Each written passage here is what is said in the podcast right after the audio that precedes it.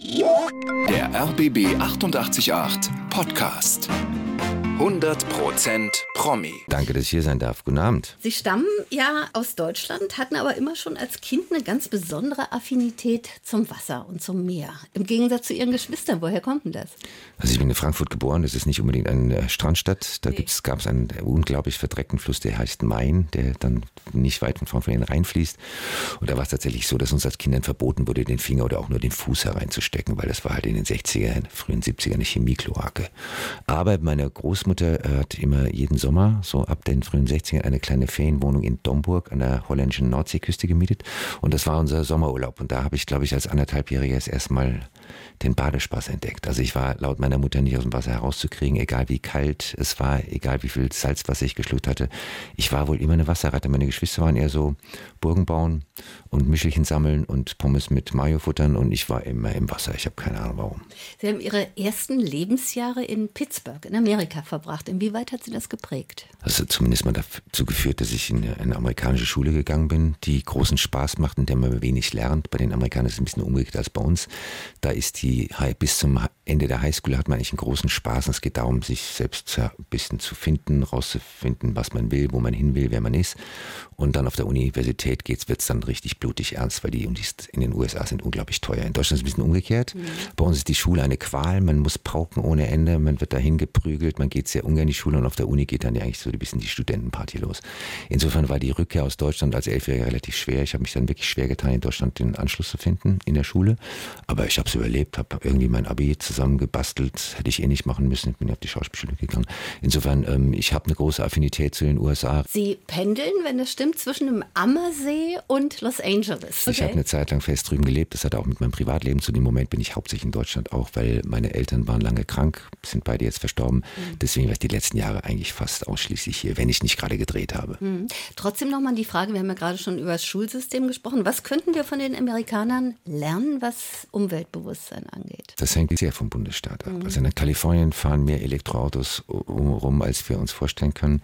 Es kostet 500 Dollar, wenn man eine Zigarettenkippt Kippe im, am Strand in den Sand steckt. Es kostet 1000 Dollar, wenn man seinen Hund irgendwo hinkacken lässt und das nicht aufsammelt. Die haben rigide Strafen für ganz viele ähm, Umweltferkeleien. Kalifornien, also LA wird 2030 die erste wohl wirklich riesengroße Stadt, die CO2-neutral wird. Das ist, geht da jetzt relativ flott. Das treibt gewisse Bundesstaaten wie Oregon, Washington, Kalifornien natürlich genau zum Gegenteil. Also die machen jetzt noch mehr Dampf, was toll ist, ähnlich wie Holland oder Norwegen, Schweden. Insofern ist es, hängt sehr davon ab, wo man lebt. Also an der Westküste wird Umweltschutz sehr, sehr hoch gehängt. Auch schon in den Schulen unter Kindern. Die Kalifornien haben unfassbar saubere Strände, was schwer vorstellbar ist bei den mhm. Menschenmassen, die dort leben. Aber andererseits gibt es natürlich Bundesstaaten, da wird da ist also der Pickup-Truck das, was bei uns der Mini ist oder ein Fiat 500.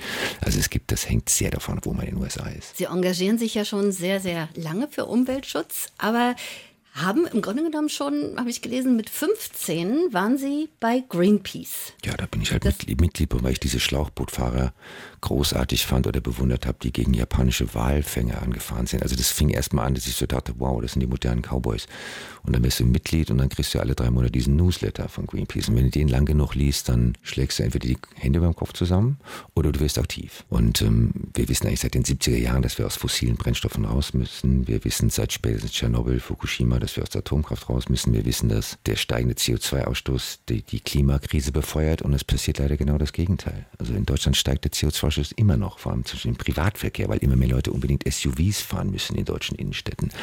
Und ähm, die Politik ist da erschreckend untätig, sehr wohl wissend, dass dringend gehandelt werden muss. Und Sie hatten tatsächlich auch schon in früherer Zeit echte Schlüsselerlebnisse. Zum Beispiel Dreh Fall für zwei auf der Hühnerfarm. Ja, das war eine meiner allerersten Fernsehproduktionen. Ich hab, bin aufgewachsen wie jedes Kind. Ich habe mit Begeisterung Burger und Hot Dogs gegessen, auch Chicken Wings und ähnliches. Und als ich diese Hühnerfarm gesehen habe, das war äh, für mich ein kleines Erweckungserlebnis. Ich habe seitdem kein Fleisch mehr angefasst. Also das ist jetzt knapp 35 Jahre her oder so. Das heißt, Sie sind seitdem Vegetarier oder tatsächlich auch Veganer? Ich bin so Teilzeit-Veganer. Ich lebe tatsächlich seit Anfang der 80er äh, vegetarisch und versuche weitestgehend vegan zu leben. Was ich bin nicht furchtbar konsequent. Ich esse sehr gerne mal Schokolade. Ich esse auch sehr gerne mal italienisches Eis. Mein Kameramann ist großer Rotwein- und Käsekenner und äh, mit dem ich die Dokus drehe, da esse ich gerne auch mal ein Stück Käse. Also ich bin jetzt nicht wahnsinnig streng, aber von tatsächlich toten Tier lasse ich die Finger. Und dann gab es noch so ein Schlüsselerlebnis mit Herbert Grönemeyer zusammen. Wir mussten für einen äh, ARD-Vierteiler, der hieß Väter und Söhne, ähm, rudern lernen. Das Spiel, das ging um die IG Farben in den 30er Jahren. Und da sind wir einem Kölner Ruderclub beigetreten. Wir lebten damals beide in Köln. Da ist Blau-Weiß Köln in Köln-Poll und äh, haben da brav trainiert. Und urplötzlich fiel das Training mal aus, weil da war in, in der Schweiz, in der Nähe von Basel, bei Ziba-Geigi oder später Sandot, ähm, eine kleine Chemie Katastrophe passiert. Und das führte zum größten Fischsterben, was der Rhein je erlebt hat. Der Fluss war faktisch klinisch tot. Leider haben alle Anrainerfirmen, die dann den Fluss abwärts noch am Rhein saßen, gesagt, ach, jetzt haben die Schweizer den Fluss schon versaut, dann hauen wir doch unseren ganzen Müll auch noch rein. Also selbst Bayer hat bis in die späten 80er seine Dünnsäure in den Rhein verklappt. Und da dachte ich, man muss ein bisschen mehr machen, als seinen Jahresbeitrag bei Greenpeace zu überweisen. Und so ist eigentlich so mein Aktivismus, wurde da eigentlich so ein bisschen gestartet. Das war also so eine Art Initialzündung, wo Sie gesagt haben, ich gucke mir das nicht nur an und bin mir dessen bewusst, sondern ich tue auch was. Also zumindest kann man ja versuchen, was zu tun. Es ist ja eh sehr beschränkt, was man so als sogenannter Endverbraucher tun kann. Aber man kann am Schluss des, am Ende des Tages doch sehr viel mehr tun, als man denkt. Die große Sauerei. Was gab denn den Impuls gerade jetzt zu diesem neuen Buch? Also der Impuls kam eigentlich durch die Ausstrahlung unserer Doku, die da hieß im Einsatz für das Schwein. Die lief im Mai im ähm, ZDF. Und daraufhin kamen mehrere Verlage auf mich zu und haben gesagt, hätten Sie nicht Lust, ein, ein Buch zu dem Thema zu machen? Ich natürlich nein, ich habe keine Zeit. Dann habe ich mich natürlich wieder breit quatschen lassen. Ich finde das Thema auch ehrlich gesagt zu wichtig. Unsere Ernährung ist ein Riesenthema, was sie auch für Konsequenzen hat, nicht nur für unsere Gesundheit, sondern für die Umwelt und was es auch mit der Ernährungskrise und Hungersnöten zu tun hat. Also ich finde das Thema so wichtig, dass ich mich dann tatsächlich mal wieder vier Monate hingesetzt und gequält habe, um zu recherchieren und zu schreiben. Es war kein besonders appetitliches Thema, aber es ist ein wichtiges Thema. Wie viel Recherche steckt da tatsächlich drin? Du hast es ja gemeinsam geschrieben mit Fred Selin also ohne Freds äh, Hilfe und vor allem Recherche hätte ich das wahrscheinlich bis 2025 noch nicht fertig gekriegt, das Buch. Ich war natürlich im Thema relativ gut drin, weil ich zwei Jahre vorher eine Doku gemacht über Lachs und Lachsfarmen, also Massentierhaltung im Wasser und dann eben zwei Jahre darauf diesen Film über Schweine und deutsche Massentierhaltung. Insofern, ich war, das Thema war jetzt nicht ganz fremd für mich. Wir müssen ja für die Dokus recherchieren wir auch sechs bis acht, neun, zehn Monate. Also ich war relativ fit, aber gerade so, was Zahlen betrifft, was die gesamte Milchindustrie, Milchkuh, Produktion, das ist ja völlig wahnsinnig. Das sind natürlich Themen, da hätte ich mich alleine jetzt über Jahre reinschaufeln müssen. Da hat mir Fred Selin unglaublich geholfen. Mhm. Fantastischer Partner, großartiger Co-Autor. Das wollte ich nämlich gerade fragen. Du bist schon so sehr in der Thematik, aber was hat dich selbst am meisten überrascht bei der Recherche? Mit welcher Kälte und Rigorosität wir jeden Tag millionenfach das deutsche Tierschutzgesetz brechen. Das ist extrem präzise in seiner Wortwahl. Es sagt nämlich wörtlich, keinem Tier darf ohne vernünftigen Grund Leiden, Schaden oder Schmerzen zugefügt werden. Und wenn man sich einmal einen Kastenstand angeguckt hat, wenn man einmal gesehen hat, wie Geflügel die Schnäbel abgeschnitten werden, wie Schwänze kopiert werden in der Schweinezucht, wie Milchkühe so hoch gezüchtet werden, dass sie eigentlich Milchtanksäulen auf vier dürren Beinen sind. Das ist eine derartig bestialische Tierquälerei und das wird einfach geduldet seitens der Politik, seitens der Industrie und nicht leider auch seitens des Verbrauchers, der das eigentlich ja weiß. Es ist ja nicht so, dass ich der Erste bin, der über diese Themen, über diese Themen berichtet. Also es gibt diesen fantastischen ZDF-Filmer Karel Mann, der hat einen legendären Film gemacht über Tiertransporte. Seitdem weiß eigentlich jeder, wie Tiertransporte ablaufen. Deswegen werden ja auch die Laster mittlerweile mit Sichtblenden versehen, damit wir sie nicht mehr sehen können, die Tiere, wenn sie über die Autobahn gekarrt werden. Also eigentlich weiß jeder von uns Verbrauchern, was da passiert, aber wir machen die Augen zu und blenden es aus. Und das ist halt ein Fehler, vor allem was unsere eigene Gesundheit betrifft. Und du sprichst ja radikal tatsächlich auch von Lügen. Welche sind denn darüber hinaus noch die größten Lügen? Wenn auf irgendeiner Milch- oder Butterpackung eine lachende, glückliche Kuh mit einem vierblättrigen Kleeblatt im Mund abgebildet ist, ist das eine Werbelüge. Dieses Tier wird bestialisch gequält.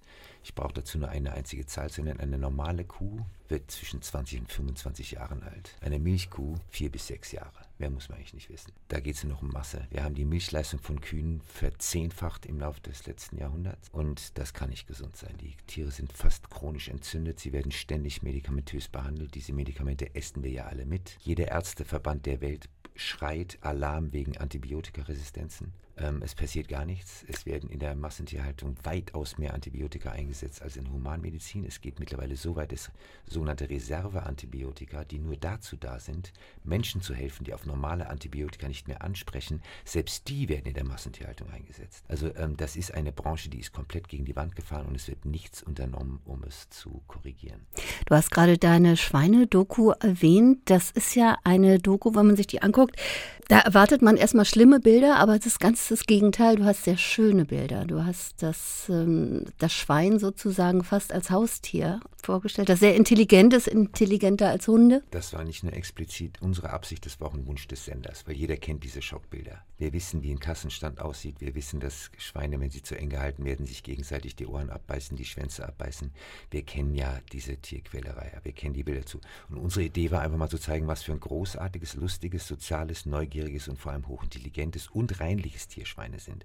Und ich habe auch erst eigentlich durch diese Arbeit an dem Film verstanden, warum viele Leute wie George Clooney oder Julia Roberts sich ähm, Hausschweine halten als Haustier. Die sind halt unfassbar smart, die sind wirklich lustig, die sind ausgesprochen reinlich. Also wenn die die Möglichkeit haben und freigehalten werden, dann gehen die ähnlich wie Katzen auf eine Toilette, immer an den gleichen Orten. Ansonsten sind die wirklich reinlich. Also das war eine echt, das waren Augenöffner, diese Dreharbeiten, kann ich nicht anders sagen. Und wir wollten einfach mal zeigen, wie wir mit einem doch uns erschreckend ähnlichen Tier umgehen. Ich meine, die DNA ist sich so ähnlich, dass man, wie man Anfang des Jahres gesehen hat, herzkranken Menschen ein Schweineherz implantieren kann und ähm, man Schweineorgane tatsächlich in der Humanmedizin einsetzen kann. Und trotzdem behandeln wir dieses Tier auf wirklich doch sadistische, grausame Weise. Bleiben wir mal noch bei den Lügen. Von einigen hast du schon gesprochen, aber Thema Siegel zum Beispiel. Das ist ja auch so ein Dschungel, wo man sich als normaler Verbraucher überhaupt nicht zurechtfindet. Ja, schön, dass du das Wort Dschungel benutzt. Ähm, ich stehe bis heute in, egal in welchem, ob ich beim Supermarkt stehe, in einem Lebensmittelhandel, ich stehe vor diesen Dutzend von Siegeln und habe echt keinen Durchblick. Und einer meiner Ziele war es auch mit diesem Buch, da mal ein bisschen Licht in, diesen, in dieses Dunkel zu bringen. Weil am Schluss gibt es eigentlich nur noch Hofläden. Es gibt kleine Biokooperativen, wie in Bayern zum Beispiel Biokreis. Und auf Bundesebene, also bei den großen Discountern, bei den großen Lebensmittelketten, gibt es eigentlich nur drei Siegel, die tatsächlich relativ zuverlässig sind. Das ist Bioland, Naturland und Demeter. Demeter ist es, ist die, hat die strengsten Auflagen. Alle anderen, neben diesen drei Siegeln, sollte man tatsächlich ignorieren. Und das, die schlimmste Lüge sind so Medaillen. Es gibt ja diese merkwürdigen Goldmedaillen, Silbermedaillen, Bronzemedaillen. Mhm. das ist alles käuflich. Da werden jedes Jahr äh, 11.000 Produkte eingereicht, 10.000 kriegen eine Medaille. Es gab einen ganz bösen Trick, den hat, glaube ich, ein ZDF-Team sich ausgedacht. Die haben mal an die Gesellschaft, die diese Medaillen vergibt, so eine richtig schlimme Punchwurst, also die wirklich mit einem Fleischprodukt überhaupt nur noch am Rande zu tun hatte, eingereicht und haben tatsächlich eine Silbermedaille bekommen. Man muss halt für diese Medaillen bezahlen. Das ist ja alles käuflich, diese Systeme. Also da wird eine derartige Verbrauchertäuschung getrieben, dass ich mich echt wundere, dass die Politik da nicht längst per Gesetz einschreitet und diese ganzen Lügenlabels schlicht und einfach verbietet. Das passiert aber nicht, weil halt unsere Agrarlobby ausgesprochen mächtig ist und die Lebensmittellobby Lobby ist mindestens so mächtig und die Politik lässt sich halt wie Marionetten von den Lobbys dirigieren. Das heißt, wir brauchen im Prinzip eine komplette Agrarwende. Renate Künast hat alles versucht, um eine Agrarwende hinzukriegen. Das passiert halt nicht, weil gewisse Verbände und Lobbyisten offensichtlich ihr Geschäftsmodell einfach so weiter praktizieren wollen, wie sie es bisher tun. Es scheint ausgesprochen rentabel zu sein. Gehst du selber jetzt nach dieser Recherche für das Buch mit anderen Augen durch den Supermarkt oder gehst du gar nicht mehr in den Supermarkt? Also ich gehe natürlich noch in den Supermarkt, ich gehe auch in Bioläden, ich, das hängt ja auch ein bisschen davon ab, wo ich bin. Ich bin noch misstrauischer geworden. Ich hab, war etwas geschockt. Ich meine, diese, leider kam dieser Testbericht über Butter, der veröffentlicht wurde, von Ökotest, erst gestern raus, hätte, wäre der vor zwei Monaten rausgekommen, dieses Buch reingenommen. Von 20 getesteten Buttersorten sind 17 hochgradig belastet mit Mineralölrückständen. Und wir glauben ja immer noch, Butter sei ein gesundes Produkt. Also ich bin noch misstrauischer geworden. Ich schaue mir Siegel noch genauer an und ganz ehrlich, ich mache es mir jetzt einfach. Ich habe mir diese drei Siegel gemerkt, Bio Bioland, Naturland, Demeter. Nach denen kaufe ich alles andere, lasse ich liegen. Ich kaufe auch tatsächlich nur noch das, was ich tatsächlich verzehren kann. Ich finde Lebensmittel wegwerfen einfach eine Sünde. In Frankreich ist es mittlerweile ein Straftatbestand. Ich weiß auch nicht, warum wir das nicht hinkriegen. Bei uns ist es so, wenn ein Supermarkt Lebensmittel wegschmeißt, wird er nicht bestraft. Wenn du aber in den Container gehst, wo die weggeworfenen Lebensmittel drin sind und willst die retten, zum Beispiel für die Tafeln, dann bist du Dieb. Dann wirst du behandelt wie ein Dieb. Das ist ein Straf Tatbestand. Also da herrscht in Deutschland auch ein, ein ganz dringender Gesetzesreformbedarf. Also viele Menschen, die das jetzt hören, die sagen, naja, ich würde ja gerne gesund essen, aber ich kann es mir einfach nicht leisten.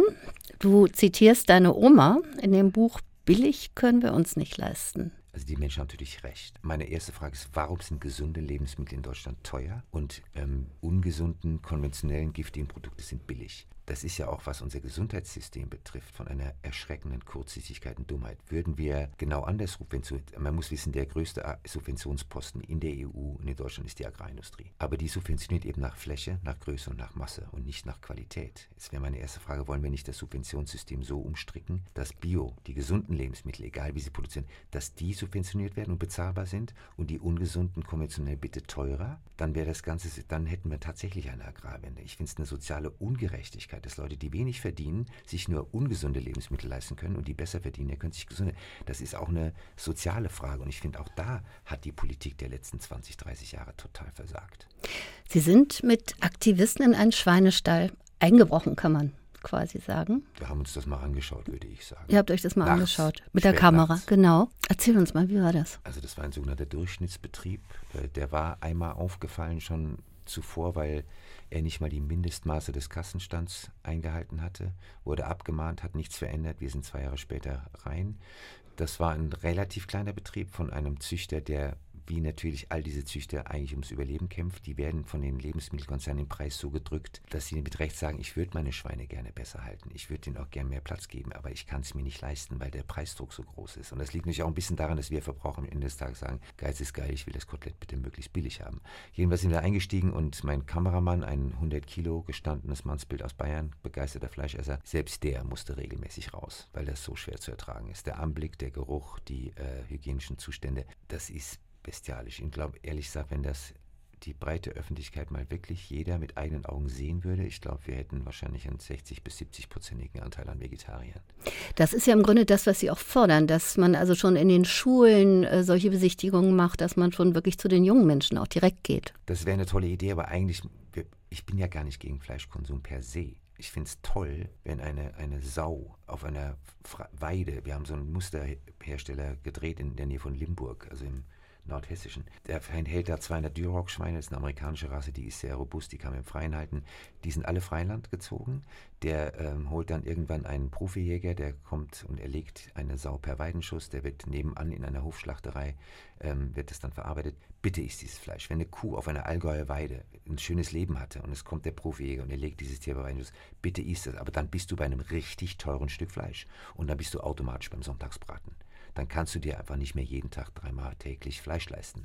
Und eigentlich, das ist so ein bisschen meine Predigt. Meine Großmutter hat jeden Sonntag einen Sonntagsbraten gemacht, der wurde auch richtig abgefeiert. Das war so ein bisschen ein Event und unter der Woche gab es halt Pellkartoffeln mit Quark mhm. oder Tomatensauce und Spaghetti. Also ähm, wir essen einfach viel zu viel Fleisch und das führt zu dieser kranken Massentierhaltung. Ich finde, wenn ein Tier toll gehalten hat, ein schönes Leben hatte, dann darf man es auch irgendwie essen. Sollte man sich bedanken, dass es sich für unsere Ernährung opfert und dann soll man das bitte genießen. Aber was in diesen Massentierhaltungen passiert, in den Geflügelfabriken, Schweinefabriken, in diesen Rinderzuchten, das ist einfach, das kann auch für uns nicht gesund sein. Diese Tiere sind ab ihrer Geburt Geburt gestresst, gequält, leiden. Schweine haben die sensibelsten Nasen im gesamten Tierreich. Sie ähm, stehen knietief in der eigenen Scheiße. Die werden ständig gequält und gestresst. Und es kann eigentlich für uns nicht gesund sein, so etwas zu essen. Was hat das nachhaltig mit deinem Kameramann gemacht, dieses Erlebnis? Der bestellt sich seit, wirklich seit den Dreharbeiten nur noch seinen sein Schweinefleisch bei diesem Limburger Musterzüchter und lässt sich das schicken. Davon lebt er. Der hat einen kleinen Hofladen und hat so viele Fans. Seines, äh, offensichtlich schmeckt das sehr, sehr viel besser als das normale Schweinefleisch. Und Markus, so heißt mein Partner und Kameramann, ähm, der bestellt das dann und lässt sich das aus Limburg schicken und genießt das dann zu Hause hm. in München. Also seitens der Politik muss viel getan werden, aber natürlich auch wir Verbraucher haben, schreibst du ja auch, natürlich mehr Macht, als wir manchmal denken. Das heißt, was können wir tatsächlich auf dem kleinsten Wege tun, um gesünder zu essen? Also Punkt 1, es gibt ja vier Haltungsformen. 1, 2, 3, 4. Die schlechteste ist 1. Die zweitschlechteste ist 2. Der Unterschied besteht aus einem DIN A4-Blatt mehr Platz. Sollte man mal wissen, so im Kassenstand. Wir sollten überhaupt kein Fleisch mehr kaufen unter Haltungsstufe 4 weil dann würden sich die Zucht- und Mastbedingungen sehr schnell verändern. Wenn das im Regal liegen bleibt als Ladenhüter, wird die Industrie sehr schnell reagieren. Und das Zweite ist natürlich Reduktion. Wir essen zu viel Fleisch, wir konsumieren zu viel Milchprodukte. Was man auch wissen sollte, um unser, unsere Nutztiere, wie sie heißen, ist kein schönes Wort, zu ernähren, verballern wir über 60 Prozent unserer Ackerflächen nur für den Futtermittelanbau. Für den Futtermittelanbau von genmanipuliertem Soja wird der Amazonas-Regenwald weggesägt. Das hat auch katastrophale Folgen für die fürs Klima. Das führt zu einer Klimakrise. Je mehr Regenwald wir vernichten, desto mehr CO2-Speicher vernichten wir auch. Und das machen wir ja nur, um Fleisch zu produzieren. Und mittlerweile ist der CO2-Ausstoß der Agrarindustrie doppelt so hoch wie der vom gesamten weltweiten Verkehr. Also mehr als Schiffe, Autos und Flugzeuge zusammengerechnet. Darüber redet keiner. Nutztiere sind eine echte, ein richtiges Klimaproblem. Das heißt, wir essen einfach zu viel Fleisch. Es muss reduziert werden. Alles hängt zusammen. Hast du den Eindruck, dass jetzt seit Corona das Bewusstsein der Menschen sich auch in dieser Richtung verändert hat? Habe ich kurzzeitig geglaubt. Ich dachte, wir lernen was aus der Corona-Krise. Ja, wir sind ja eigentlich noch mittendrin. Naja, das sieht Markus Söder, sieht das sehr anders. Der sieht ja vieles anders. Ähm, ich, also die Krise ist offensichtlich so abgeebbt, dass Leute es nicht mehr, nicht mehr so ängstlich damit umgehen. Aber wir haben nichts aus dieser Krise gelernt. Hätten wir was gelernt, wir haben ja kurzzeitig haben wir ja wirklich mal auf die Wissenschaft gehört. Mittlerweile gibt es einen Klimagipfel in Ägypten, in Sharm el-Sheikh, wo jeder Klimaforscher der Welt aufgetreten ist und die Politik hört mal wieder wissentlich weg. Es passiert nichts. Es wird auch bei diesem Gipfel, das ist glaube ich Nummer 27, nichts rauskommen außer heiße Luft und Geplapper. Und ähm, ich habe echt gehofft, dass unser unsere Wissenschafts-, unser Wissenschaftsglaube durch Corona vielleicht ein bisschen geweckt würde, ist offensichtlich nicht der Fall. Man hat ja gesagt, Corona war eine kleine Schnauf Verschnaufpause für die Natur. Es gab plötzlich wieder Delfine in Häfen in Italien, die man dort seit Jahren nicht mehr gesehen hatte. Es war wieder still, es gab weniger Lichtverschmutzung. Ähm, aber es ist, wir sind genau dahin zurückgekehrt, wo wir vor dieser Krise waren. Und das ist halt ein überhaupt nicht nachhaltiges Wirtschaftsmodell, nämlich konsumieren, bis der Doktor kommt, wegwerfen, was das Zeug hält. Nichts wird im Kreislauf bewirtschaftet. Also die Lernkurve des Menschen ist erschreckend flach. Also im Großen empfinde ich das auch so. Im Kleinen muss ich sagen, habe ich schon das Gefühl, dass die Menschen einfach bewusster in vielem geworden sind. Also das wäre zu wünschen. Es ist toll, dass mehr Leute jetzt ihr eigenes Brot backen. Ich glaube, es ist auch durchgesickert, dass es Spaß macht, die eigenen Tomaten zu ziehen, selbst wenn es auf einem kleinen Balkon ist. Also das äh, beobachte ich auch, so eine minimale Veränderung Richtung Selbstversorgung. Aber ansonsten äh, auf politischer Ebene sehe ich überhaupt keine Lernkurve. Was hat diese Zeit mit dir ganz persönlich gemacht, diese zweieinhalb Jahre? Es war sehr ungewohnt. Ich war sehr gewohnt, durch meine Dreharbeiten ständig unterwegs zu sein. Ich war zum ersten Mal wirklich am Stück länger als zwei, drei Wochen zu Hause. Muss ehrlich gestehen, ich war in der luxuriösen Situation, weil ich 40 Jahre so viel gearbeitet hatte, dass ich diese Corona-Pause, wo ich wirklich gar nichts gedreht habe und auch nichts drehen konnte oder durfte, dass ich das eher wirklich genossen habe. Ich habe zum ersten Mal wieder Zeit gehabt zum Lesen. Ich habe mir wieder auf meinem Klavier herumgeklimpert. Ich habe mich mal um meine, meine Schwester gekümmert und, und Freunde. Und also für mich war die Corona-Pause ehrlich gesagt, weil ich halt doch ein sehr hektisches, rastloses Leben führe, eine gewisse Erholung, aber ich weiß, dass es für die meisten Leute eine echt existenzielle Bedrohung war. Gerade in der Kunst, in der Gastronomie, Theaterszene, Musikszene, Hotellerie. Das war für viele Leute wirklich. Äh ja, die hatten einfach auch eine teilweise Schockstarre, ne, als das passierte, der erste Lockdown auch für Kinder, Jugendliche Katastrophe. Also das wird auch Folgen haben, die wir jetzt noch gar nicht berechnen können. Aber dieser Kontrollverlust zum Beispiel hat bei vielen auch jetzt nachhaltig äh, ausgelöst, zu sagen, okay, ich, was wir ja eigentlich vorher wussten, aber nie so praktiziert haben, ich kann es eh nicht kontrollieren, ich habe es eh nicht in der Hand. Ich lebe mal im Hier und Jetzt. Kannst du das jetzt mehr oder machst du das mehr oder machst du das immer schon? Also in meinem Beruf bleibt mir gar nichts anderes übrig. Ich weiß jetzt in etwa, wie meine nächsten zwei, drei Wochen aussehen. Danach ist alles offen. Wie ich als Freischaffender hoffe ich, dass ich demnächst wieder eine Doku drehen darf oder vielleicht einen Film kriege. Ich weiß, dass ich irgendwann wieder zwei Amsterdam-Krimis drehe für die ID. Aber in, in meinem, meiner Branche lebt man eh von Tag zu Tag und oft auch von der Hand in den Mund. Also in meinen Anfangsjahren habe ich ausschließlich von der Hand in den Mund gelebt und hat selten eine Ahnung, was als nächstes kommt. Du weißt ja als Theaterschauspieler nicht mal mehr, als was du als nächstes Stück spielst. Da gehst du irgendwann irgendwann an den, an den Kasten, wo Bekanntmachung drin steht. Und dann hängt da ein Besetzungszettel für ein Stück, was du wahrscheinlich noch nie gesehen hast oder so. Also ich bin total gewohnt, im Hier und Jetzt zu leben. Das ist, fällt sicherlich vielen schwerer. Ich bin auch ein Mensch, der nicht gerne plant. Mein Lieblingssprichwort kommt aus Irland. Das heißt, ich übersetze es gleich auf Englisch. If you want to make God laugh, tell him about your plans. Also wenn du den lieben Gott wirklich zum Lachen bringen willst, dann erzähl ihm was von deinen Plänen. Das ist eines meiner Lieblingszitate. Ja. Und insofern bin ich total gewohnt, sehr, also im Moment zu sein und zu leben. Aber hat die Zeit insgesamt deine Sicht nochmal auf Dinge verändert? Prioritäten verändern sich natürlich. Also früher wollte ich einfach die Welt sehen. Mir war ziemlich egal, wie schlecht die Drehbücher sind. Wenn das irgendwo in Namibia gedreht hat oder in Südafrika oder in Australien, habe ich gesagt, will ich sehen, nehme ich mit. Habe dementsprechend auch sehr viele schlechte und mittelmäßige Filme gedreht. Mittlerweile bin ich wählerischer geworden. Ich denke, dass die Dokumentationen auch so ein bisschen meine Sinnfrage beantworten. Also ich wechsle jetzt relativ regelmäßig zwischen Spielfilm als Schauspieler und und Dokumentationen. Du hast sogar gesagt, das Schauspielern macht dir jetzt mehr Spaß, seit du die Dokus drehst. Inwiefern? Ja, weil du, wenn du spielst, das ist ein sehr egozentrierter Beruf. Du bist sehr mit dir beschäftigt, mit deiner Figur beschäftigt. Du musst auch ein bisschen darauf achten, dass du halt morgens immer aus dem Bett kommst und halbwegs frisch aussiehst und du musst deinen Text.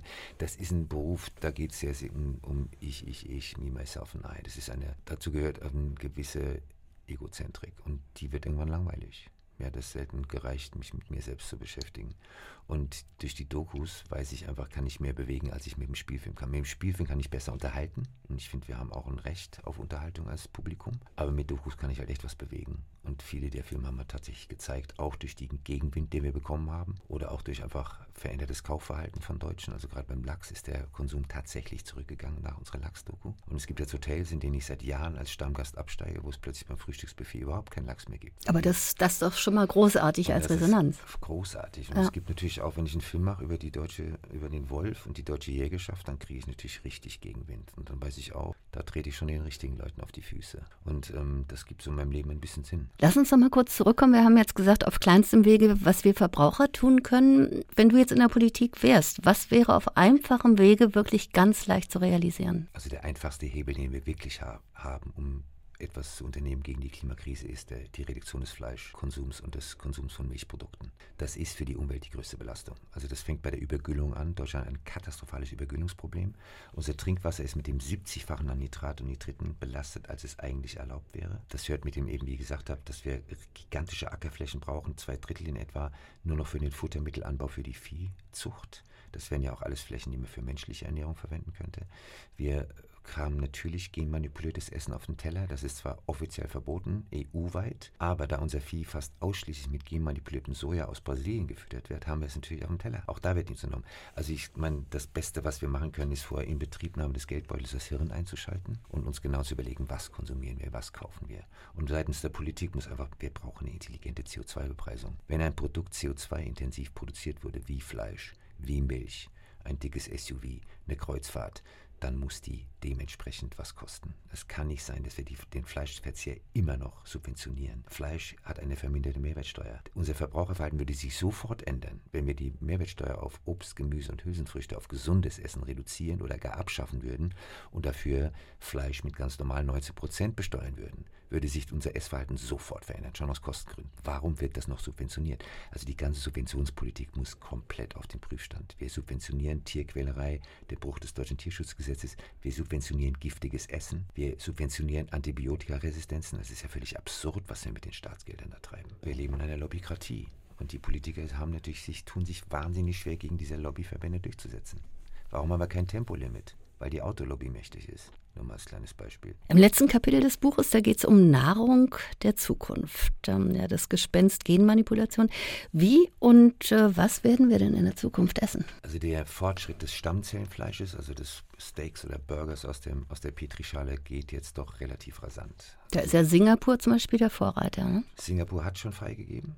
Die äh, USA folgen jetzt, Israel folgt demnächst auch. Ich glaube schon, aus, aus rein ökonomischen und gar nicht aus ethisch-moralischen Gründen werden wir in näherer Zukunft sehr viele Produkte essen, die aus der Petrischale kommen, also sprich Stammzellenfleisch.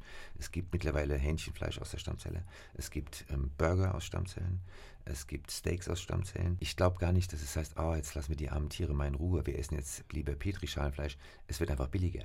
Du musst den Regenwald nicht mehr abroden, du musst das Futter Soja nicht mehr transportieren, du brauchst keine Schlachthöfe, keine Mastbetriebe mehr.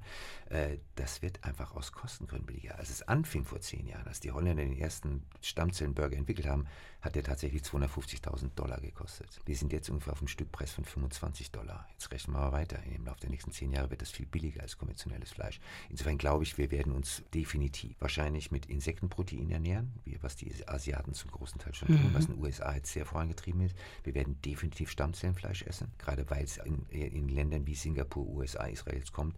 Also wir Deutschen sind natürlich immer die Letzten, die sowas dann hinterherziehen. Warum eigentlich? Ich frage mich jedes Mal, warum, weil ich meine, die anderen haben doch auch Schwierigkeiten, das durchzusetzen. Warum ist das bei uns immer so besonders? Wir haben, wir Deutschen sind skeptisch, auf gesunde Art und Weise auch manchmal misstrauisch. Wir sind innovationsfeindlich. Also ich sage Beispiel Elektroauto. Als äh, Tesla anfing, hat, hat die deutsche Presse jahrelang nichts besser zu tun gehabt, als auf Elektroautos herumzuhacken. Der Deutsche, ja, was machst du damit? Ich fahre seit, seit 2013 fahre ich Stromer. Und was machst du damit im Winter? Kannst du überhaupt Musik hören und so? Erfrierst du doch im Winter? Also das, wir Deutschen sind Gewohnheitstiere. Und wir mögen keine Veränderung. Deswegen hatten wir 16 Jahre Angela Merkel. Deswegen hatten wir noch länger Helmut Kohl. Wir Deutschen mögen keine Veränderung. Wir sind Gewohnheitstiere. Und das ist in gewissen Bereichen toll, weil wir nicht jeden Schwachsinn gleich mitmachen, wie oft viele Amerikaner, die euphorisch sind, Asiaten. Aber das bremst uns natürlich bei der Innovation. wir sind deswegen ein, wir werden ein zunehmend rückständiges Land. Lass uns mal den Blick nach vorne wagen. Was stehen da an Dokus noch an? Du hast gerade schon erwähnt, aber vielleicht sagst du es noch ein bisschen ausführlicher.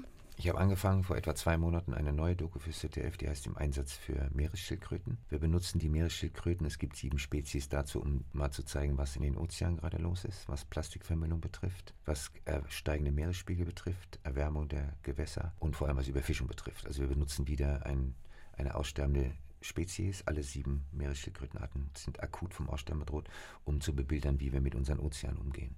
Es ist ein wunderschönes, unglaublich graziles Tier. Also wer mal eine Meeresschild hat schwimmen sehen, weiß, das hat sehr viel mit Schwerelosigkeit zu tun. Und die sterben halt rapide aus, aus den besagten Gründen Überfischung, steigende Temperaturen, steigende Meeresspiegel und ähm, Plastikvermüllung. Wann können wir das sehen? 5.5.23 ist der Ausstrahlungstermin. Und dann hast du vorhin schon erwähnt, Amsterdam-Krimi steht auch wieder bevor. Den, da wir sitzen gerade in den Drehbüchern, die sollen spätestens im späten Frühjahr oder im Sommer nächsten Jahres gedreht werden. Da freue ich mich sehr drauf. Mhm. Und darüber hinaus noch spruchreife Projekte oder ja, Filme, in denen wir dich sehen können. Hoffentlich mal eine kleine Pause bisschen Urlaub, irgendwo Kitesurfen gehen oder einfach aufs Wasser glutzen, würde mir schon reichen. Also ich habe jetzt doch trotz Corona weitestgehend durchgerackert, auch wegen dieses Buches. Würde ich mir freuen, wenn es ein bisschen ruhiger würde. Kommt aber. Nach dem Buch ist vor dem Buch. Hast du schon gedanklich ein nächstes in der Pipeline? Ich weiß nur, dass ich mindestens jetzt drei Jahre Schreibpause mache. Ich war, wollte eigentlich die Schreibpause auch durchziehen. Ich habe ja vor 2019 schon ein Buch gemacht, habe mich wieder breitquatschen, dass ich, das ist so einsam und so anstrengend und bei diesen Themen auch so unerfreulich, dass ich hoffentlich jetzt meine Schreibpause einlege. Ich werde dich daran erinnern. Hannes Jenecke, danke, dass du da warst. Jetzt bin ich doch beim Du, aber egal. Bleib gesund. So oft hier. Es ist mein Genuss. Ich freue mich auch immer in Berlin zu sein beim RBB. Und danke für die Einladung, kann ich nur sagen.